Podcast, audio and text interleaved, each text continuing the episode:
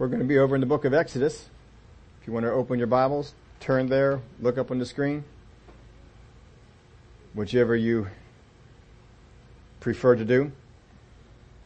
Well, as the title in- indicates, we're going to teach you how to lose what you have.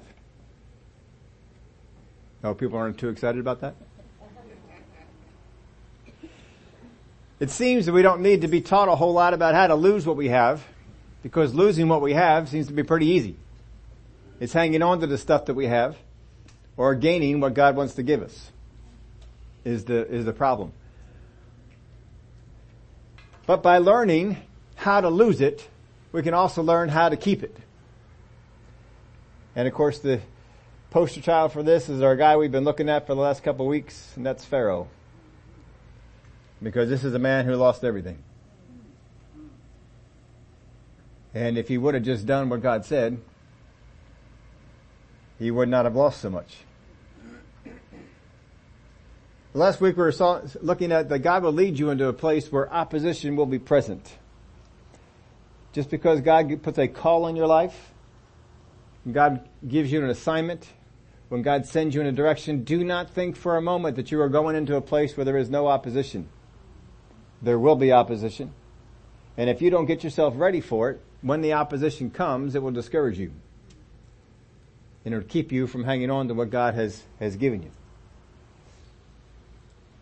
We saw that Moses, he had the word from God. He had God show up in a burning bush, gave him his assignment, gave him the words, gave him the sign, and told him that Pharaoh is not going to let them go until I do this with a strong hand. And even mentioned to him that it will be the loss of his firstborn that will finally bring it about.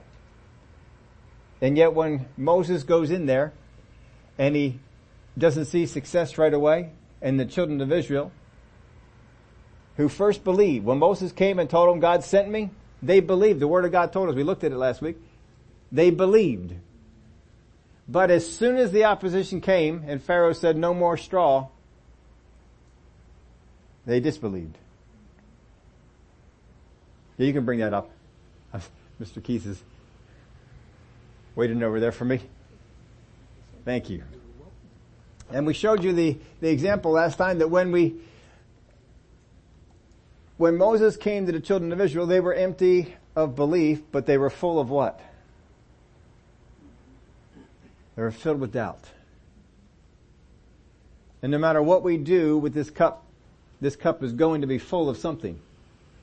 It's either full of air or filled with something else we put in that our lives are filled with doubt.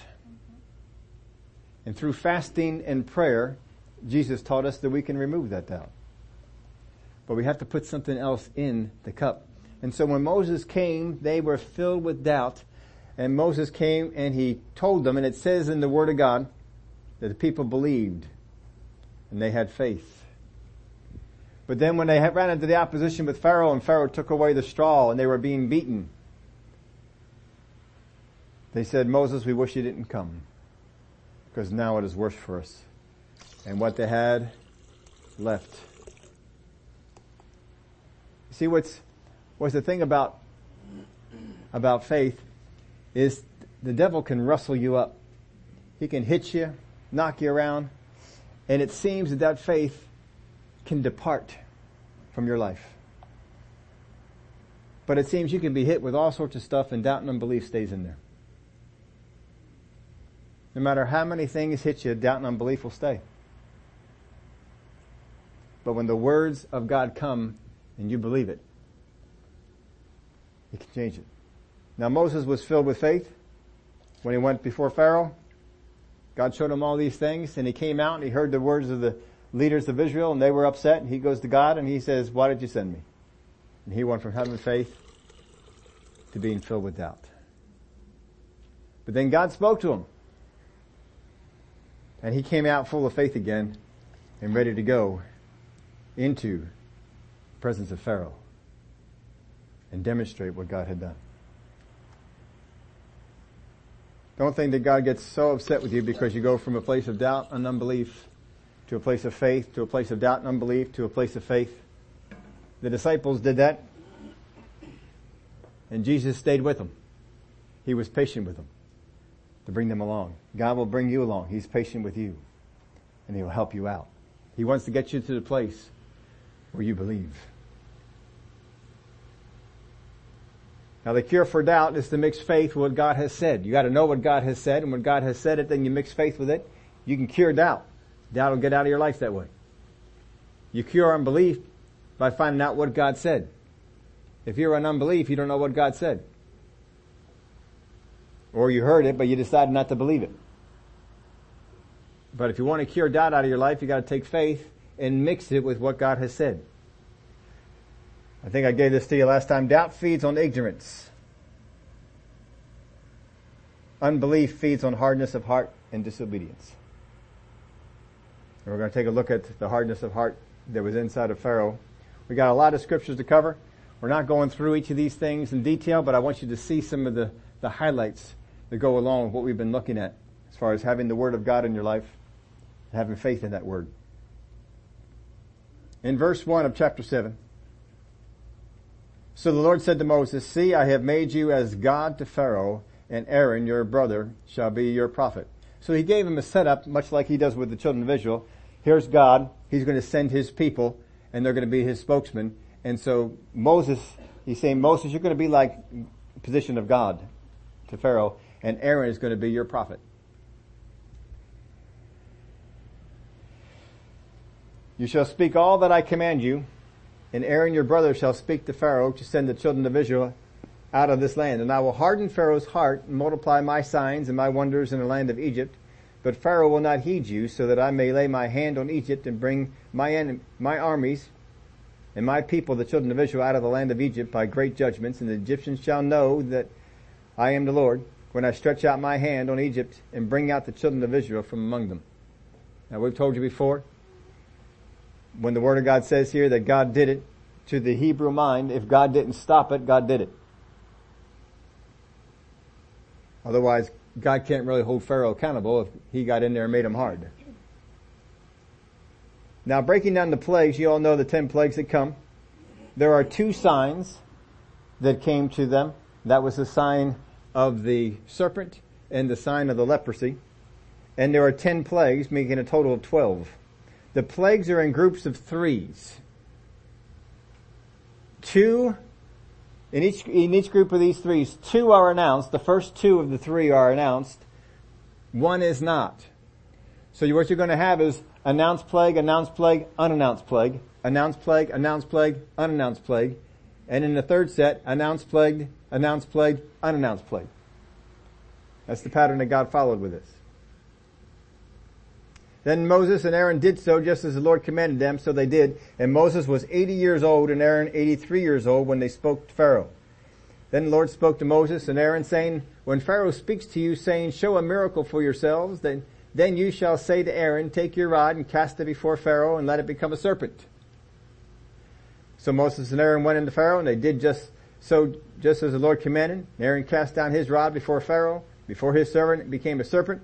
But Pharaoh also called the wise men and the sorcerers. So the magicians of Egypt, they also did in like manner with their enchantments. For every man threw down his rod and they became serpents, but Aaron's rod swallowed up their rods and Pharaoh's heart grew hard and he did not heed them as the Lord had said. I've, I've wondered about this verse of scripture. How is it that the wise men were ready to do this? Is this something they did on a regular basis? Turn rods into snakes? Or is it that they had the heads up? Because certainly the, the enemy understood what was happening. He heard, he saw what went on at the burning bush. He saw Moses come out to the children of Israel and he did it there. He knew what was coming. I kind of think that he gave them the heads up. Get yourselves ready. You're going to have to turn some rods into, into some snakes. So they had their rods and they were ready. Of course, when they did it, it said Aaron's rod swallowed up their rods, and Pharaoh's heart grew hard, and he did not heed them as the Lord had said. This is what the Lord said. He said he's going to grow hard. Now I, I asked this question, and I've given you this in, in years past. We don't cover this, uh, I think the last time we covered this was about eight years ago. So you probably can forget some things in eight years. But we'll go over some of this uh, again just to remind you. If you know the pattern of growing hard, you'll know how to stop it. You know how to spot it in your own life to be able to change it. Don't think for a moment that you cannot grow hard. Because you can't. No matter how long you have walked with God, no matter how long you have served God, you can grow hard to the things of God. Just understand that it can happen. If you think, well, it won't ever happen to me, then guess what? You're on the way of that happening. Three things here. First off, he was being asked to give up something.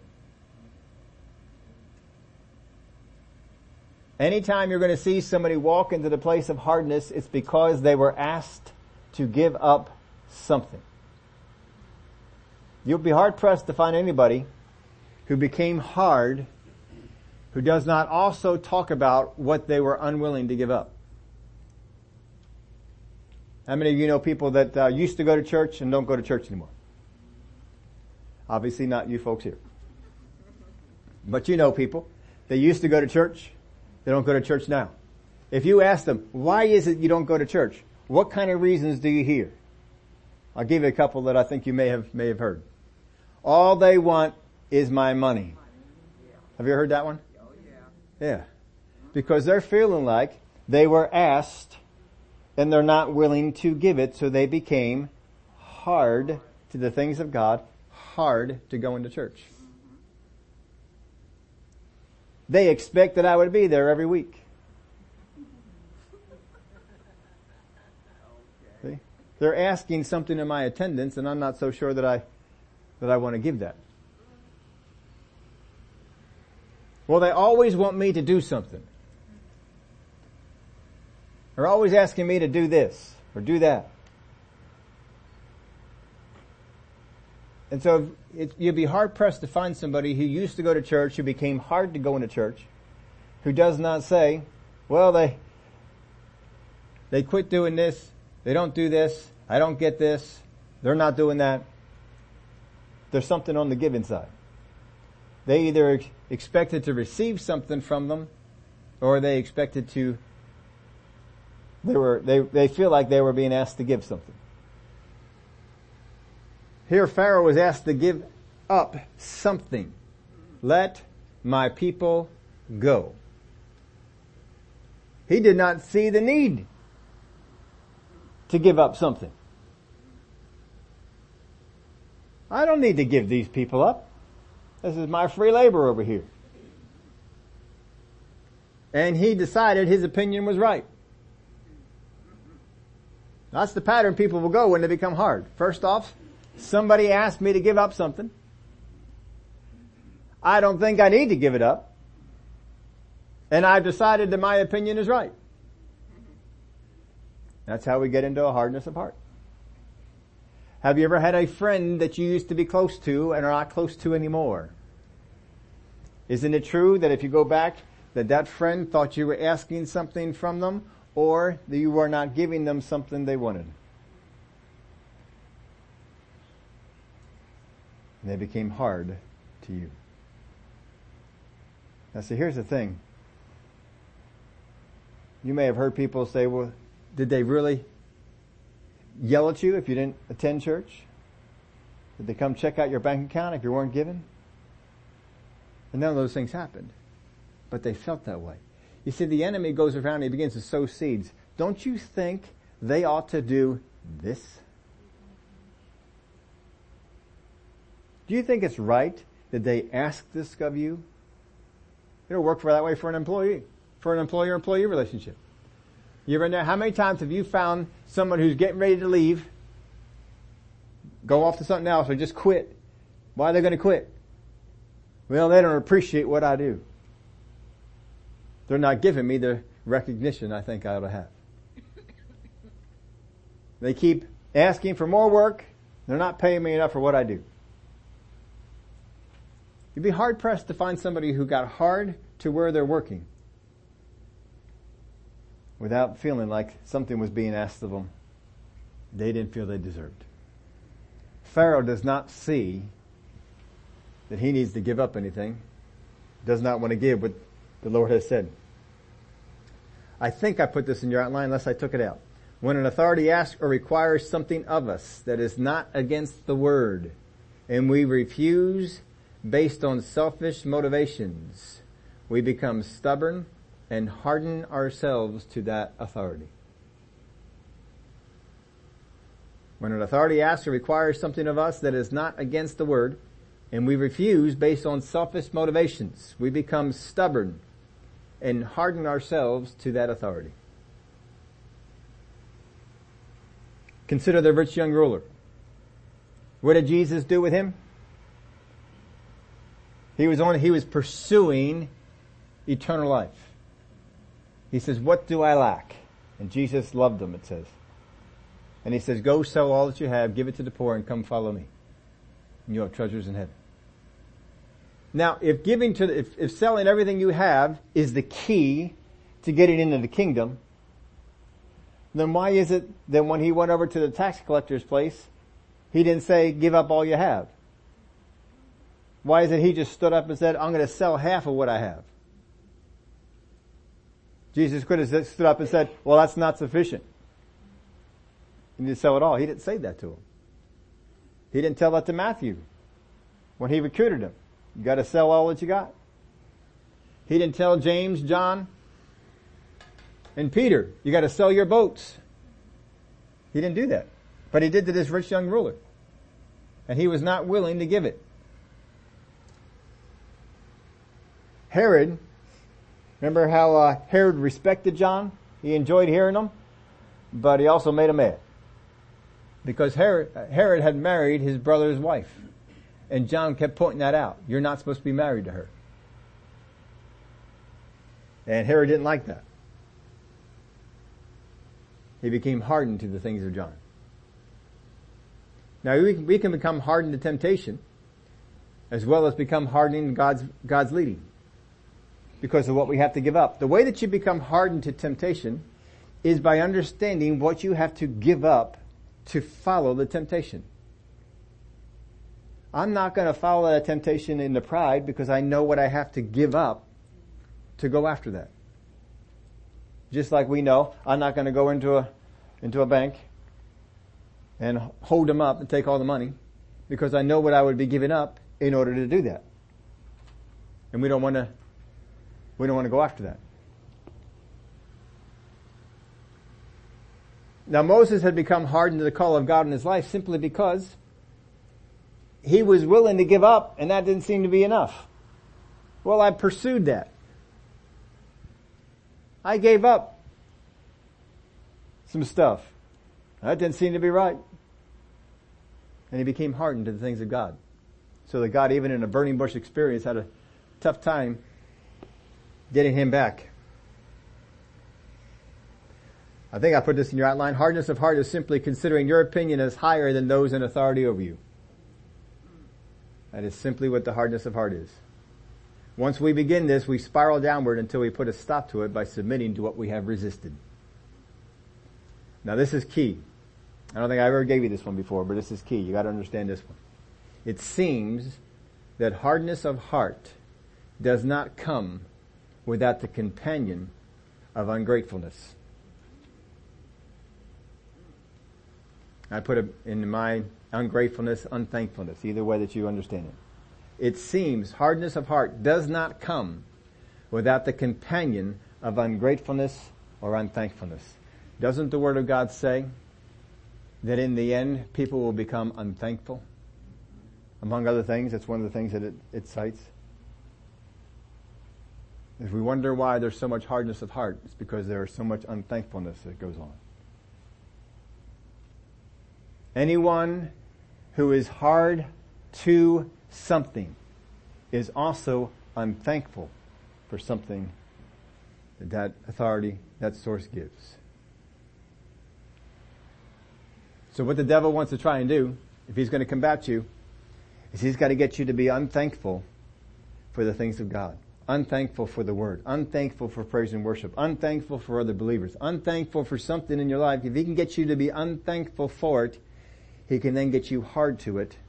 And if you become hard to it, then you don't receive the things from that anymore. Doesn't happen. I gave this example to you once before. I'll give it to you again. Have you ever, have you ever glued things together? I glue things together all the time. Constantly gluing things together. And because of my need to have to glue things together, I do some study on some glues. Every once in a while, I mean, I don't make a, I don't buy books on 101 ways to glue things together.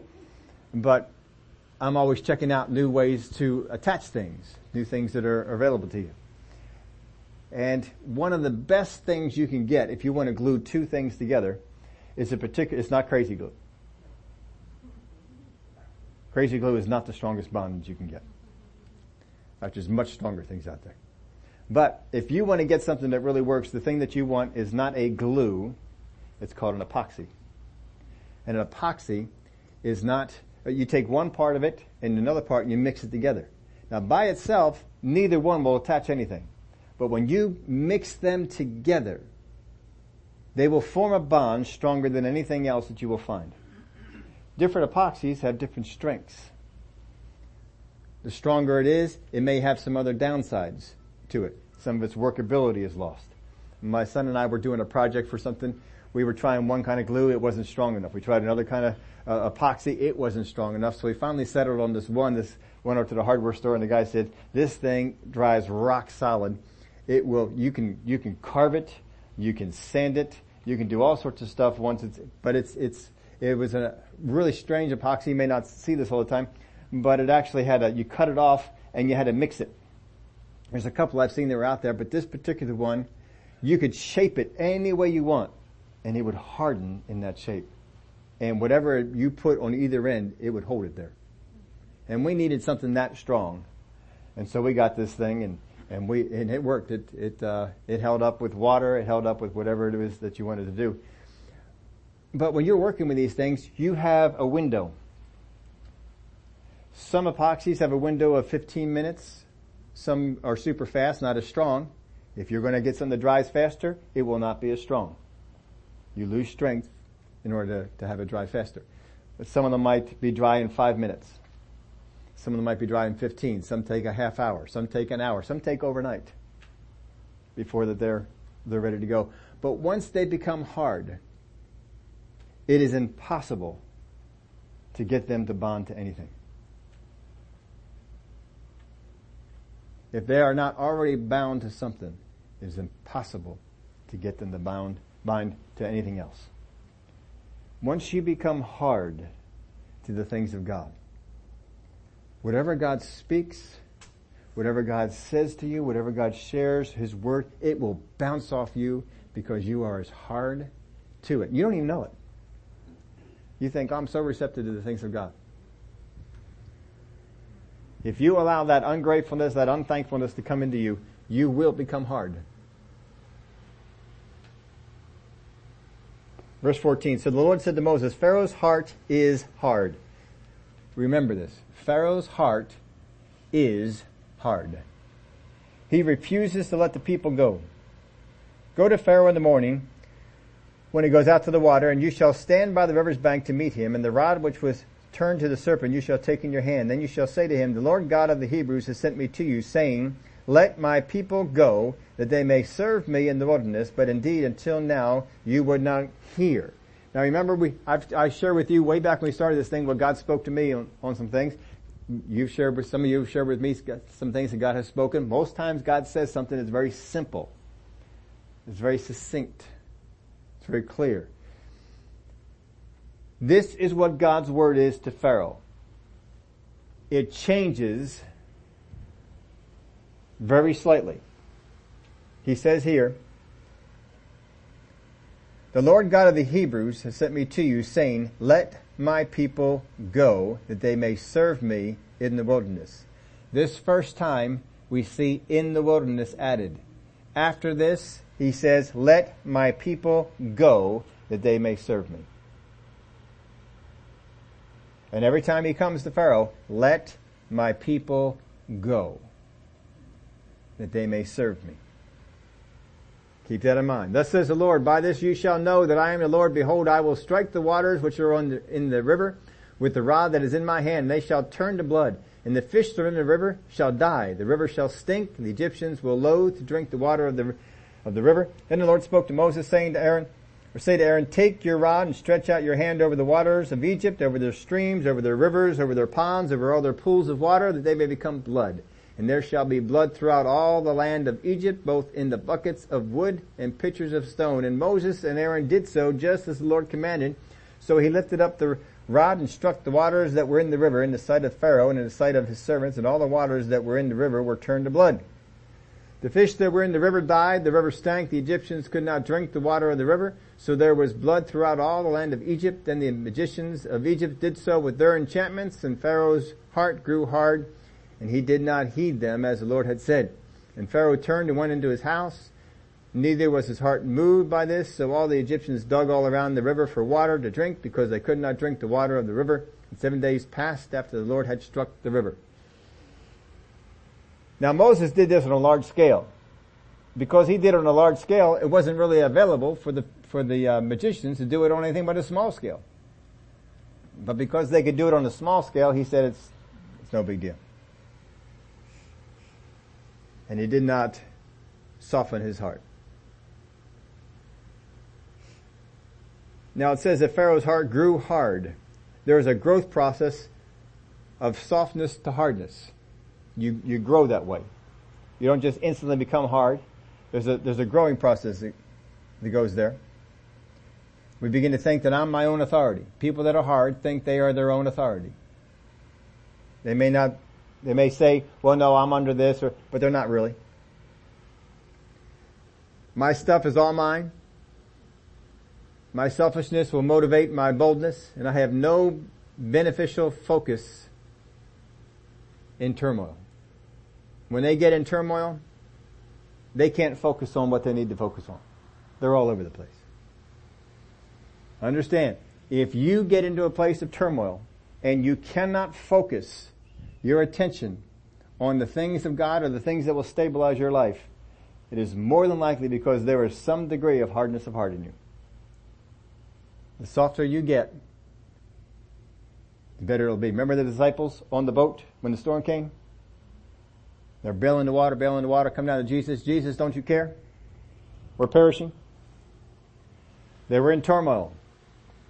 The enemy got them off the focus. They lost that peace. And if, if you operate in the things of God, no matter what turmoil the, the enemy throws your way, you will be at peace. Just watch the life of Jesus. Jesus does not get thrown. People want to kill him.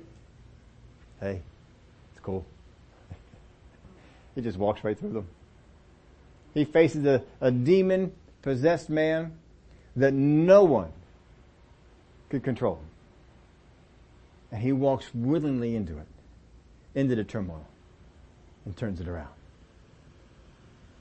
That's what you can become. If turmoil throws you, there is some degree of hardness of heart in you.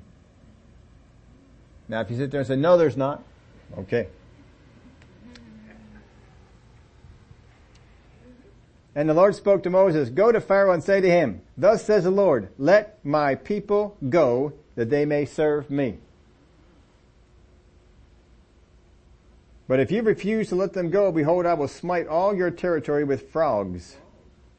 So the river shall bring forth frogs abundantly, which shall go up and come into your house, into your bedroom, into your bed, into your houses of your servants, on your people, into your ovens, into your kneading bowls, and the frogs shall come up on you, on your people, and on all your servants.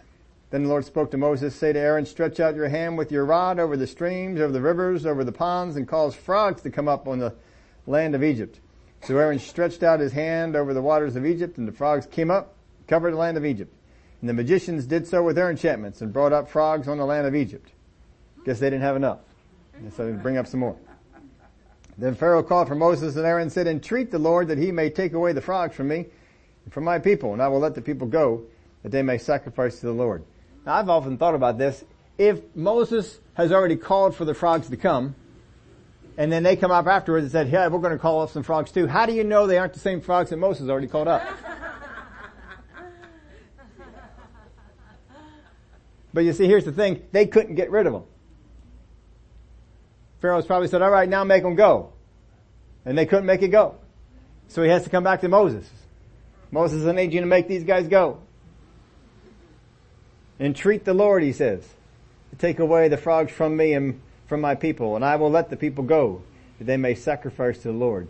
And Moses said to Pharaoh, accept the honor of saying, when I shall intercede for you, for your servants and for your people, to destroy the frogs from you and your houses, that they may remain in the river only. And so he said, tomorrow, and he said, let it be according to your word, and you may know that there is no one like the Lord your God, our God. And the frogs shall depart from you, from your houses, from your servants, from your people, and they shall remain in the river, river only. Then Moses and Aaron went out from Pharaoh, and Moses cried out to the Lord concerning the frogs which he had brought against Pharaoh. So the Lord did according to the word of Moses. And the frogs died out of the houses, out of the courtyards, and out of the fields. They gathered them together in heaps, and the land stank. But when Pharaoh saw that there was relief, he hardened his heart and did not heed them as the Lord had said.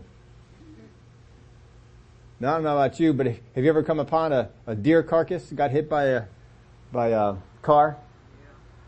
And uh, boy, you can smell that, can't you? Oh, I tell you, there's there's a bunch of them out in the 202 bypass. Whenever I go running out there, you sometimes see one, and you can you start coming up to us. Oh man, that's just one deer. This is sounds like millions of frogs, all dead. I mean, where are you going to put them? Now there is a frog-headed goddess that the Egyptians worshipped. H-E-K-A is the spelling of it. So I don't know if that's Heka or Heka, but it's one of those, probably something along those, those lines. So this abundance would have probably put a strain on their religion to worship this particular goddess. I mean, you're worshiping them.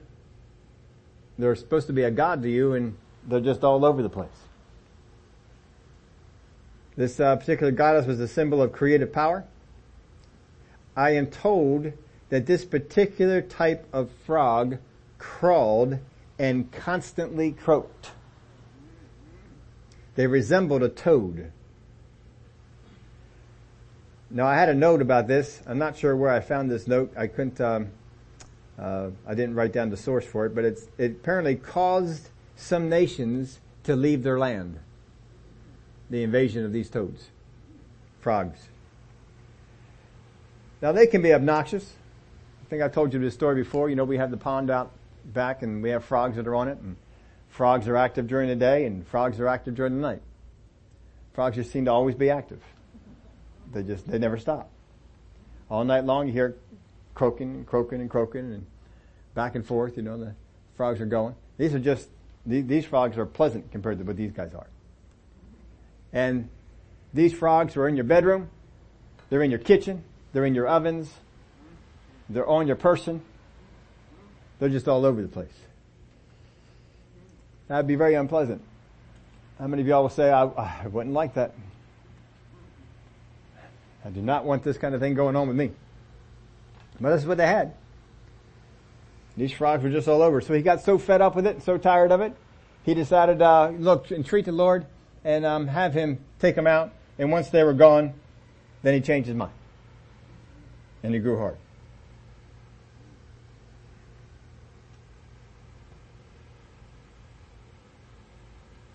Well, in verse 16, so the Lord said to Moses, say to Aaron, stretch out your rod and strike the dust of the land so that it may become lice throughout all the land of Egypt. And they did so, for Aaron stretched out his hand with his rod and struck the dust of the earth and it became lice on man and beast all the dust of the land became lice throughout all the land of Egypt. Now the magicians so worked with their enchantments to bring forth lice, but they could not. So there were lice on man and beast, and the magicians said to Pharaoh, this is the finger of God, but Pharaoh's heart grew hard, and he did not heed them just as the Lord had said. Now the word there for lice is the word kinnim, K-I-N-N-I-M. This is an unannounced plague plague number three. It's translated lice here, but it likely means gnats, fleas, or mosquitoes. The closest word in the Hebrew is the word for mosquito. Now, not uh, this is not something they worship. They didn't worship the, the mosquito or the lice or whatever it might have been, but they did worship cleanliness. They were always bathing. And this could certainly be the, the form of attack because every one of these plagues attacked one of their gods. The Nile was one of their gods and it attacked that, but it also attacked their ability to get clean. And here it's attacking their cleanness as well. Now this one, Pharaoh's not much bothered by this. Perhaps he is, uh, he's an elevated area. Do you know that, that bugs can only go so high? I, I learned this when I was a kid growing up. There was this, um, uh, person I, I knew and they lived in a high rise. In fact, it's down in Willow Grove. If you go down by the turnpike, if you see that high rise apartment that's out over there, I knew somebody who lived in there and they lived in one of the upper floors. And there's no screens in the building in the upper floors. And I noticed that about the thing. I said, asked him, I said, why are there no screens up here? He says, we don't need them. You get high enough, the bugs don't go that high. Wouldn't that be cool? Just open the thing up. Don't need a screen. I don't remember what floor it was. I, I know he told me there's a certain floor that you hit and the bugs don't go any higher than that. But I don't remember what it was. But we were high enough that they didn't come up that high. So he may have had a elevated house and the bugs didn't come up to where he was at. The frogs must have made it their way up there, but the, these uh, particular particular ones did not. So Pharaoh's heart grows hard on this. In uh, verse 20, and the Lord said to Moses, Rise early in the morning, stand before Pharaoh as he comes up to the water, then say to him, Thus says the Lord, Let my people go that they may serve me. So once again, he comes with the word. Every time he announces the plague, he comes out with the word, Let my people go that they may serve me. Or else if you will not let my people go because I will send swarms of flies on you and your servants, on your people, and on your houses, the houses of the Egyptians shall be full of swarms of flies and also the ground on which they stand. And in that day I will set apart the land of Goshen in which my people dwell, that no swarms of flies shall be there in order that I, you may know that I am the Lord in the midst of the land. And I will make a difference between my people and your people. Tomorrow this sign shall be. And the Lord did so. Thick swarms of flies came into the house of Pharaoh, into his servants' houses, into all the land of Egypt. The land was corrupted because of the swarms of flies. Then Pharaoh called for Moses and Aaron and said, Go sacrifice to, to your God in the land. And Moses said, It is not right to do so, for we would be sacrificing the abomination of the Egyptians to the Lord our God. If we sacrifice the abomination of the Egyptians before their eyes, they will not, then will they not stone us? We will go three days journey into the wilderness and sacrifice to the Lord, to the Lord our God, and he will command us. And Pharaoh said, I will let you go that you may sacrifice to the Lord your God in the wilderness. Only you shall not go very far away. Intercede for me. Then Moses said, Indeed, I am going out from you, and I will entreat the Lord that the swarms of flies may depart tomorrow from Pharaoh, from his servants, and from his people. But let Pharaoh not deal deceitfully any more in not letting the people go to sacrifice to the Lord. So Moses went out from Pharaoh and entreated the Lord, and the Lord did according to the word of Moses. He removed the swarms of flies from Pharaoh, from his servants, from his people. Not one remained. And Pharaoh hardened his heart this time also. Neither would he let the people go. Now again, he had another night with the flies, just like he had another night with the frogs. And that may be because he said, when he was first asked about the frogs, uh, let them go out tomorrow. So same pattern holds for, for this one. Uh, this one, uh, this one bothered, bothered them.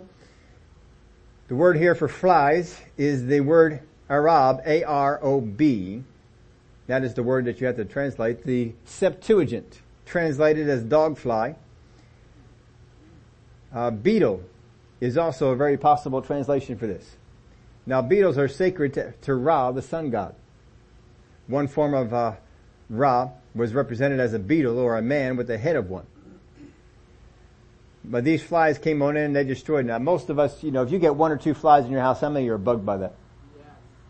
Oh, I tell you what, they just, they just, just one or two. But they're all over the place here. All over the land. Flies. Everywhere you go, it's flies. You breathe them in, flies. Ugh. Or beetles. I mean, I think beetles would be even worse for you than flies. Because beetles, they just look nasty. The land was corrupted or destroyed because of these. And so Pharaoh was very moved by this one. But notice the attempt to compromise the word of God. Alright, look, I'm gonna let you go, but stay in the land. What was the word that he had? Let my people go that they may serve me. That was, that was the word that was spoken. Well, alright, I'll let you go. See, he's still mindful of the wilderness part, but don't go far. Just stay here in the land. We can't do that because our God may say sacrifice this and the, there'd be an abomination to the Egyptians. The Egyptians might worship it and they would say, oh, we're going to kill you because you, uh, you sacrifice this God of ours. So we can't do that. We have to go out. We have to leave the land. Now don't get all on Pharaoh's case because how many of you have compromised the things God spoke? Have you ever had God speak to you and say, I want you to give, I want you to sow this, and you decided, well, I, I don't quite want to do, I'll do this instead. That has more value. But that's not what God asked you to do. Anytime I ever think of that, I think of, uh, I think it was Brother Creflo. Heard that story where God told him to give away the suits. what, what, was it? You all remember this? I think two, was it two suits? Those two new suits he had? And he didn't want to give away the two new, I think it was the two new suits, so he gave away four old suits. And so uh, God still was dealing with them by giving the two new suits. But I just gave him four old suits. So now he had to give him the two new suits in order to come up with the Word of God. And so I, I may have the numbers wrong on this one, but it's, it's somewhere like that. And so now he's out six suits. And God said, I only told you to give up two of them. he gave up six, or some number thereof, um, because he didn't follow what God said to do. If you cannot compromise what God says to do, and get the same result. Or hold God to it. If God said to you, no fast food for a month, and you have no fast food except on Saturdays, then you didn't measure up, did you? If God speaks to you and says raw vegetables only, and you decide to have some cooked, did you keep up with what God said? No, but yeah, but I still had vegetables. It doesn't matter. When God speaks something to you, you need to do it exactly as God spoke it. God's very simple in his, in his commands. Let my people go that they may serve me. And he's having a hard time with this. All right, I'll let them go, but they got to stay in the land. Just know the enemy is always trying to compromise what God has spoken to you and get you to do it just a little different. God speaks to you and says, I want you to do this starting tomorrow. And next week you haven't started yet. God says, I want you to do this starting now. Or just stop that. Whatever it might be and you don't, and you go back to God, well God, I just can't do that. Is Pharaoh able to let the people go? He's perfectly able. He's just not willing. Because he wants the, the, the slave labor. He doesn't want to give that up. Then the Lord said to Moses, go in to Pharaoh and tell him, thus says the Lord God of the Hebrews, let my people go that they may serve me. And if you refuse to let them go and still hold them, behold, the hand of the Lord will be on your cattle, in the field, on the horses, on the donkeys, on the camels, on the oxen, on the sheep. A very severe pestilence. And the Lord will make a difference between the livestock of Israel and the livestock of Egypt. So nothing shall die of all that belongs to the children of Israel. Then the Lord appointed a time saying, tomorrow the Lord will do this thing in the land. So the Lord did this thing in, on the next day, and all the livestock of Egypt died. But out of the livestock of the children of Israel, not one died. Then Pharaoh sent, and indeed, not every, even one of the livestock of the Israelites was dead, but the heart of Pharaoh became hard, and he did not let the people go. Now how many of you, if you're some of the people, are getting a little tired of Pharaoh's carrying on? We don't know that the people want the slave labor. We know that Pharaoh does, because Pharaoh has a lot of building projects apparently that he was, he was doing, and he was uh, recruiting these, these, uh, the slave labor for. The people, even if some of them like some of the things he was building, at some point they're going to say, forget it. Frogs, beetles, mosquitoes, whatever all the other things were, this is just too much. Now we just lost all this cattle. All this livestock just died. But over there in the land of Goshen, not a single one died. That's telling them something. This fever of cattle was apparently not uncommon in Egypt and especially in the area of the Delta. But the distinction was made. That's what really set this apart. Wait a minute, went all over, but not to the land of Goshen. Now some of these plagues affected the land of Goshen. Only a few of them did God say it didn't happen there. Remember, Israel was following after some of these Egyptian gods as well. They were not following after God the way that they should. And so some of these plagues came on them to get them to get rid of those gods too. You want to worship that beetle god? Here you go. You want to worship frogs? How you like this?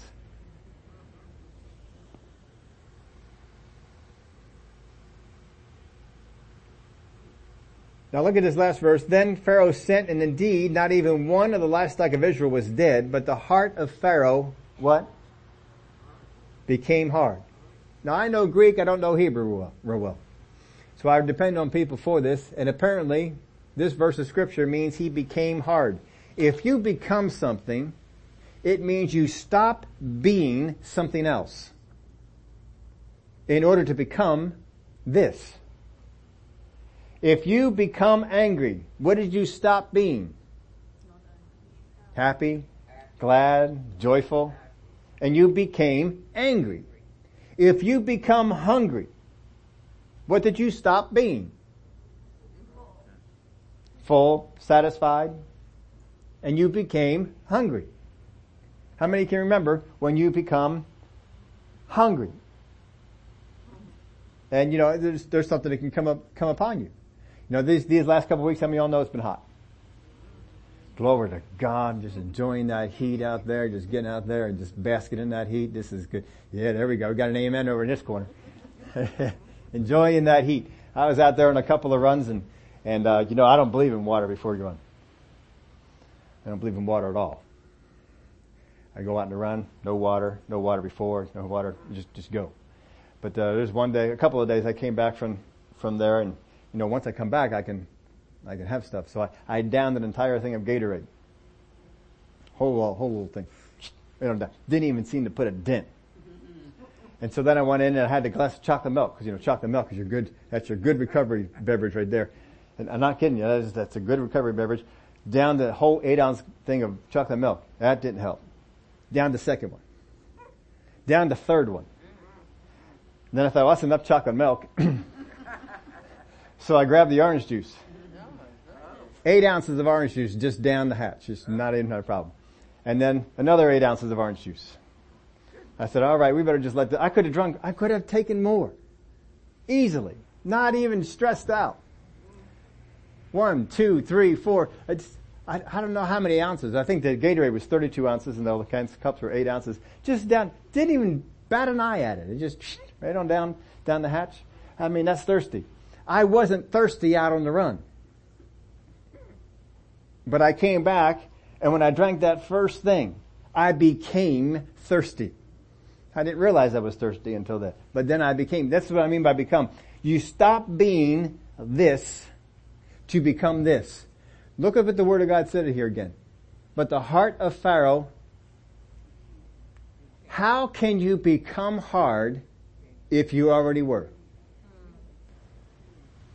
Doesn't that seem odd? He became hard. What this means is he stopped being one kind of hard, the kind of hard that grows harder and harder over time, and he became hard. I would assume this is the, this is harder than anybody else. This is a hard that is there that you are hard. Instant, this is it. You are as hard as you can, get. we're not, we don't need to grow any harder. We are hard. Before we were growing harder and harder and harder, and now, bam! He became hard. He was growing harder and harder. Now, he is hard. And you gotta be to, to face all this. Cause you know those people, if they lost all this livestock, all this cattle, they can't be happy. He's gotta be feeling some pressure. So the Lord said to Moses and Aaron, take for yourselves handful of ash, ashes from the furnace and let Moses scatter it toward the heavens in the sight of Pharaoh.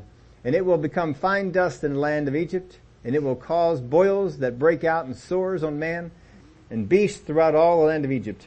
Then they took ashes from the furnace and stood before Pharaoh and Moses scattered them toward heaven and they caused boils that break out in sores on man and beast. And the magicians could not stand before Moses because of the boils, for the boils were on the magicians and on the, and on the, I mean, magicians and on the Egyptians. But the Lord hardened the heart of Pharaoh, and he did not heed them, just as the Lord had spoken to Moses. Now when it says here, he hardened, he, all the stops are off. Be as hard as you want. He's not putting any stops on this anymore. He's not in there trying to work. People are becoming hardened. God's still trying to work on them. Still trying to say, look, come on over here to this side. And he said, uh, my hands are off. You want to be hard? Be as hard as you want to be. And so we got, uh, we got some boils going on. Now the magicians couldn't come in and do the same thing because they were so affected by the boils. But can you imagine coming in, can you make more boils? Who's going to be the recipient of those? They're going to put them on themselves? They're going to put them on other people? The Pharaoh just became harder, it would seem. Well, like the third plague, there's no notice, notice on this one. He did this in the sight of Pharaoh, but he does not announce it to Pharaoh. Verse 13, and the Lord said to Moses, rise early in the morning and stand before Pharaoh and say to him, thus says the Lord God of the Hebrews, let my people go that they may serve me. For at this time I will send all my plagues to your very heart and on your servants and on your people that you may know that there is none like me in the earth. Now if, I had stretched out my hand and struck you and your people with pestilence, then you would have been cut off from the earth. But indeed, for this purpose I have raised you up, that I may show my power in you, that my name may be declared in all the earth. He could have said, well, I could have just wiped y'all out with disease. If I came in and wiped out all the Egyptians with disease, my people would have just walked out of the land. But we didn't do it that way. Because I want all the world to know that I am God. And to this day, don't people all know about the ten plagues of Egypt? As yet you exalt yourself against my people in that you will not let them go. He still thinks he has a shot. Well, we survived the frogs, we survived the, the beetles, we survived the, uh, the death of the cattle, the, the boils. We survived all these things. We're doing alright. Behold, tomorrow about this time I will cause a very heavy hail to rain down such as has not been in Egypt since its founding until now.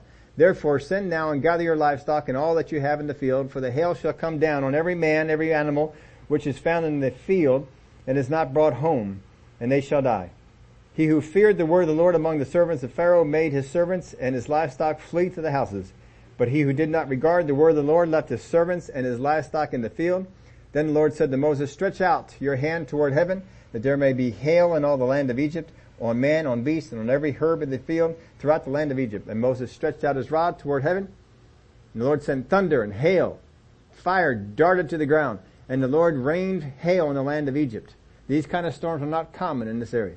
So there was hail and fire mingled with the hail, so that, so very heavy that there was none like it in all the land of Egypt since it became a nation. That is a long time. Egypt is one of the oldest nations there is.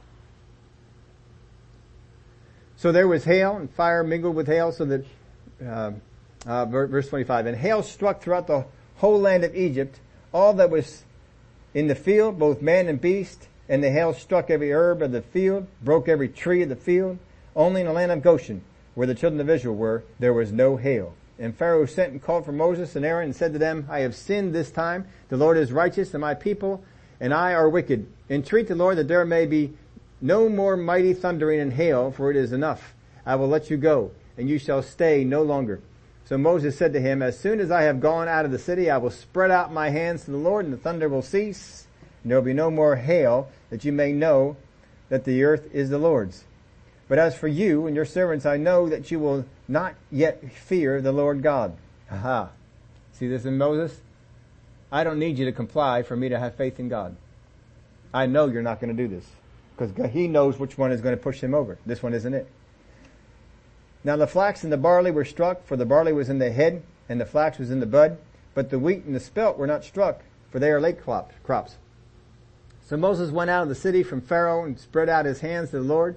Then the thunder and the hail ceased, and the rain was not poured on the earth. And when Pharaoh saw that the rain, the hail, and the thunder had ceased, he sinned yet more, and he hardened his heart, he and his servants. So the heart of Pharaoh was hard, neither would he let the children of Israel go, as the Lord had spoken by Moses. So the Pharaoh's heart was hard, it became hard, it was hard, it still is hard, and even after all this hail, this is the first one that brings death of people into the, into the play.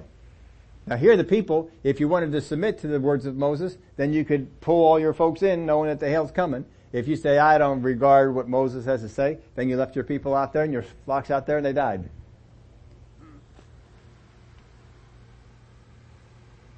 So some heeded the warning, others did not. Verse 1. Now the Lord said to Moses, Go into Pharaoh, for I have hardened his heart and the hearts of his servants, that I may show these signs of mine before him, and that you may tell in the hearing of your son and your son's son the mighty things I have done in Egypt, and my signs which I have done among them, that you may know that I am the Lord. So Moses and Aaron came into Pharaoh and said to him, Thus says the Lord God of the Hebrews, How long will we refuse to humble yourself before me? Let my people go that they may serve me. How can he humble himself before the Lord? Does he need to get down and worship him? Does he need to get rid of all the idols? He needs to do what God said. That's exactly it. Got to do what God said. If you want to show yourself humble before the Lord, you must do what the Lord says. You can say all day long, Father God, I'm humble. But if you do what you want to do, what you think you ought to do, you are not humble before God. If you are humble, you do what the Lord says. Which is why Moses was called such a humble man because he did what the Lord said.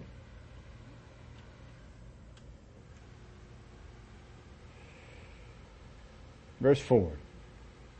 Or else if you refuse to let my people go, behold, tomorrow I will bring locusts into your territory. They shall cover the face of the earth so that no one will be able to see the earth, and they shall eat the residue of what is left which remains to you from the hail, and they shall eat every tree which grows up for you out of the field. They shall fill your houses, and the houses of all your servants, and the houses of all the Egyptians, which neither your fathers nor your fathers, fathers have seen since the day they were on the earth to this day. And he returned and went out from Pharaoh and then Pharaoh's servant said to him, How long shall this man be a snare to us? Let the men go, that they may serve the Lord their God. Do you not yet know that Egypt is destroyed? So Moses and Aaron were brought again to the Pharaoh and said, he said to them, Go serve the Lord your God. Who are the ones that are going? And Moses said, We will go with our young, with our old, with our sons and our daughters, with our flocks and our herds, we will go for we must hold a feast to the Lord. Then he said to them, the Lord had better be with you when I let you and your little ones go. Beware for evil is ahead for you. Not so. Go now, you who are men, and serve the Lord, for that is what you desired. And they were driven out from Pharaoh's presence. So the people came to him and said, let the men go. So he got caught hold of that one. He said, alright, we're going to let the men go, but the women and children stay here. So the Lord said to Moses, stretch out your hand over the land of Egypt for the locusts that they may come upon the land of Egypt and eat every herb of the land. All that the hail has left. So what little the hail left, they're going to come in here and eat it all up. So Moses stretched out his rod over the land of Egypt and the Lord brought an east wind on the land all that day and all that night. And when it was morning, the east wind brought the locust. And the locust went up over all the land of Egypt, rested on all the territory of Egypt, they were very severe. Previously there had been no such locust as they, nor shall there be such after them. And they covered the face of the whole earth so that the land was darkened, and they ate every herb of the land, and all the fruit of the trees which the hail had left, so there remained nothing green on the trees or on the plants of the field throughout all the land of Egypt. Then Pharaoh called for Moses and Aaron in haste and said, I have sinned against the Lord, your God, and against you. Now therefore please forgive my sin only this once and entreat the Lord your God that he may take away from me this death only. So he went out from Pharaoh and entreated the Lord, and the Lord turned a very strong west wind, which took the locusts away and blew them into the Red Sea. There remained not one locust in all the territory of Egypt, but the Lord hardened Pharaoh's heart, and he did not let the children of Israel go. So he even cleaned up the locusts. The frogs he didn't clean up. The people had to clean them up. But God even cleaned up the locusts for them here on this one.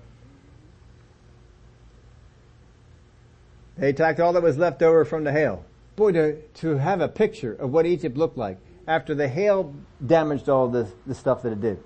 After so much of the cattle was wiped out. After these cleaned out all the green things that were left. Just a barren wasteland. Verse 21, then the Lord said to Moses, stretch out your hand toward heaven and there may be darkness over the land of Egypt, darkness which may even be felt. You probably never had felt that kind of darkness. If you want to get darkness that's dark like that, have you ever been in a cave? How many have ever been in a cave? Underground cave, down in the ground. If you ever get some of those, some of those caves, they take you down in the ground, they turn the lights out. Yeah, that is dark. There is no light that can enter. It is dark. And you can, you can put, I, I was in some, and you put your hand right here, right here. You cannot see it. You can't see any reflection from it. There is no light anywhere around. And you're going to be in that all this, not just for a few seconds, not just a minute or two. Darkness that can even be felt. So Moses stretched out his hand toward heaven and there was thick darkness uh, in all land of Egypt for three days. Three days. Not being able to see anything. That'll move you. They did not see one another, nor did anyone rise from his place for three days. Well, where can you go? You're going to run into stuff. But all the children of Israel had light in their dwellings. Can you imagine that? Down in the land of Goshen, there's light. But not here. Then Pharaoh called to Moses and said, Go serve the Lord. Only let your flocks and your herds be kept back. Let your little ones also go with you. But Moses said, you, all, you must also give us sacrifices and burnt offerings that we may sacrifice to the Lord our God. So we try and compromise it again. You guys go, but your flocks and your herds stay here. We want to make sure you come back. Now I think about some of this when he calls for, for Moses and the hail's going on. Does Moses just walk out in the hail? And there's like covering over him? When Moses comes over, is God a flashlight for him? And guide him? I mean, he's already a flashlight over the land of Goshen. Does he just take some of that light and just follow Moses right on up to Pharaoh? I don't know. He didn't say about, about that, but somehow he got there. Our livestock also shall go with us. Not a hoof shall be left behind. See, he's not going to compromise. God said, we're going. For we must take some of them to serve the Lord our God, and even we do not know what we must serve the Lord until we arrive there. But the Lord hardened Pharaoh's heart. He would not let them go. Pharaoh said to him, Get away from me. Take heed to yourself and see my face no more. From the day that you see my face, you shall die. And Moses said, You have spoken well. I will never see your face again. Because Moses knows what's coming next. He knows we won't need any more plagues. The one that God said was going to convince him to, to send us out. This is the one that comes up here next. That's the death of the firstborn. Now I put this in your outline for you. You can lose what you have by hardness of heart. If you stay hard hearted, you can lose everything that you have. God doesn't want you to lose everything. But you can lose everything that you have. Just like when we were kids. Kids are in here with us today. Just like if, if you decide not to listen to mom and dad, do you lose stuff? When you were younger, did you lose stuff? Yeah, you lost privileges. You, you, you weren't able to do certain things. Uh, you gained stuff you didn't want to gain. Spankings. Chores. Stuff you had to do. Simply because you were, you can get hard of heart. Now if you're gonna show your parents, I'm not hard anymore, how did you, how would you show it to them? By doing what they wanted you to do. It's the same thing with God. You gotta do what He says to do. When God has spoken to you and God has said, this is what I want you to do, you need to do it. But constantly, we don't do it. God has told us to think on positive things. And yet we go off and we think on negative stuff. Why do we do that? We don't listen to God. God has spoken His word. He says, think on these things. He gives you a list. Think on these things. And we go out and we think on other things. We can't be doing that. If God has spoken something to us, we've got to be out there and do it. Well, God hasn't given me a direct word to, you know, I've, I've talked to you about a few, few things God has said to me. Well, God has never given me that. He gave you His Word. If you won't do what He wrote in His Word, why is He going to give you something unique to you? You didn't listen. You didn't show yourself as, as being willing to submit. We got, we got to do what He says to do. And then He's going to give me some help on how to overcome some of the other things that are in my life. I got to listen to Him. When I'm reading through the Bible, and the Bible says, thou shalt, you should, that's what I need to do. I need to get in there. This book of the law shall not depart from your mouth. Yet how many times do we go out there and we talk about our problems? Oh, this is going to be bad. Oh, this is going to, oh, I can't believe this is, it's not what he told you to do.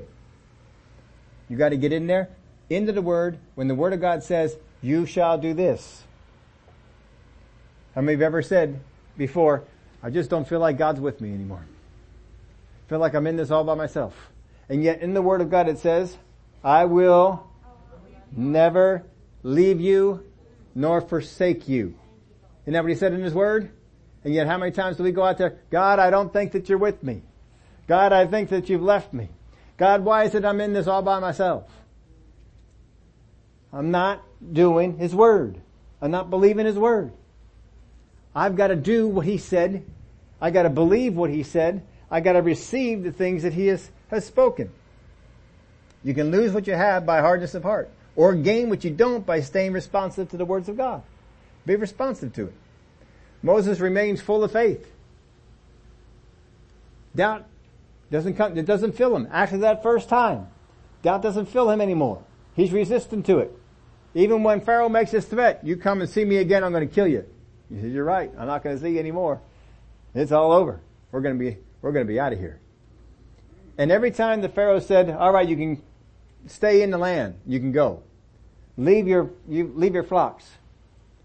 He says, no, this is what the Lord God said. This is what we're going to do. Now, the enemy, through people, reasonings, or doubt, will try and get you to compromise God's word to you. The enemy, through people, reasonings, or doubts, will try and get you to compromise God's word to you. Whether it's God's word in, written in His word, or God's word that He spoke to you, He is always out to try and get you to not live up to it fully. Moses could have said, well, you know, at least we're able to get away for a few days. At least the men are able to go. No. This is what God said. This is what you will do. Don't compromise on what God said. This is what God said. This is what God's going to do. Don't let it go. Not for a moment. When the enemy wants you to start speaking doubt and unbelief, how terrible things are, how horrible things are, are going to be, that it's just not, not going to work out for you, go back into the Word of God. This is what the Word of God says. Just read it out to him. Enemy, this is what my God said. I choose to believe him. And you keep living like that. It will change your life. Would you all stand up with me? Today is our communion Sunday. We want to remember these principles in the time of communion. You see, when, Jesus introduced communion to us, he introduced it in two parts because he knew we would not get this right. He knew we would be messing it up. The first part he did before supper. And he took the bread and he broke it. He said, this represents my body which is broken for you. Constantly, we get to a place where we accept one side or we accept the other, but we very seldom accept both. The book of Isaiah tells us that his body was beaten, bruised for our iniquities. Chastisement of our peace was upon him and by his stripes we are healed. You are not spiritually healed. That's a doctrine that went around that you are spiritually healed. You are not spiritually healed, folks. You are spiritually reborn. But physically, we are healed. And so the, the body was to represent the healing that comes into our body from sickness and disease. Jesus went about anointed to heal sickness and disease, to demonstrate this aspect of God. That he didn't want sickness and disease to be a part of it. He wanted you to be free from it. And every place that Jesus would go, we saw it in the, in the scriptures. Every place he would go, as his habit was, the word of God says, he would open up to that place in the scripture in Isaiah. And he'd read the first half of the prophecy of the Messiah. I am anointed. And he told all the things he was anointed to do. Preach the gospel, heal the sick.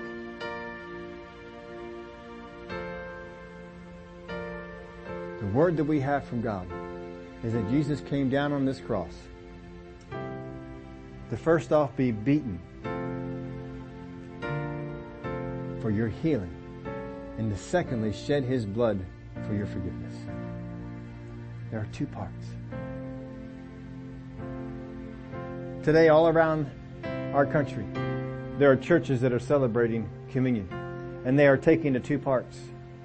But many of those churches only believe in the forgiveness of Jesus, or other ones only believe in the healing. But He wants you to believe in both.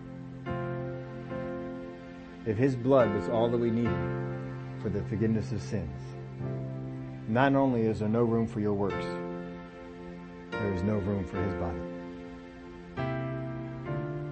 Because His blood is sufficient. But His body was brought in because he knew that curse of the law is on your physical body. And he was concerned about that. Just as he went about doing good and healing all that were sick and oppressed. Casting out demon spirits. He wants us to go and do the same. Everybody serve. As we eat together, let's remember his body was beaten was bruised because he took that on himself that we would be healed. Let's eat together.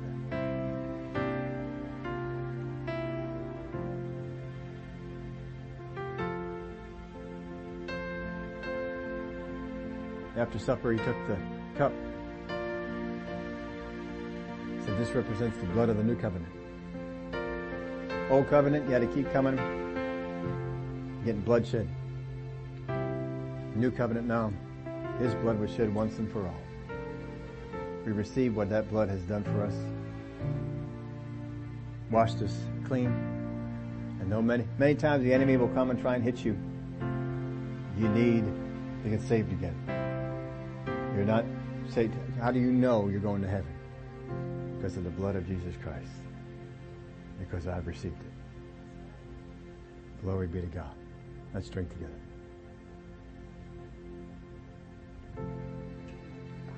Thank you, Father. Well, Father, we thank you for all the work that you did, all that you accomplished with Jesus here in this life and on that death on the cross. When you resurrected him, as a promise that we also will be resurrected with him. I thank you, Father that you fulfill your word that you spoke way back. Fulfilled it in Jesus. Just like you fulfilled that word, you will fulfill every word that is written in your book for our life, If we continue to be in faith in it. Don't let doubt come in instead. Father, we believe what your word said. We walk in it. We stand on those promises. And I thank you for it. Glory be to God. Well, as we announced to you this morning, we have a dedication. Ask the Bacon family to come up.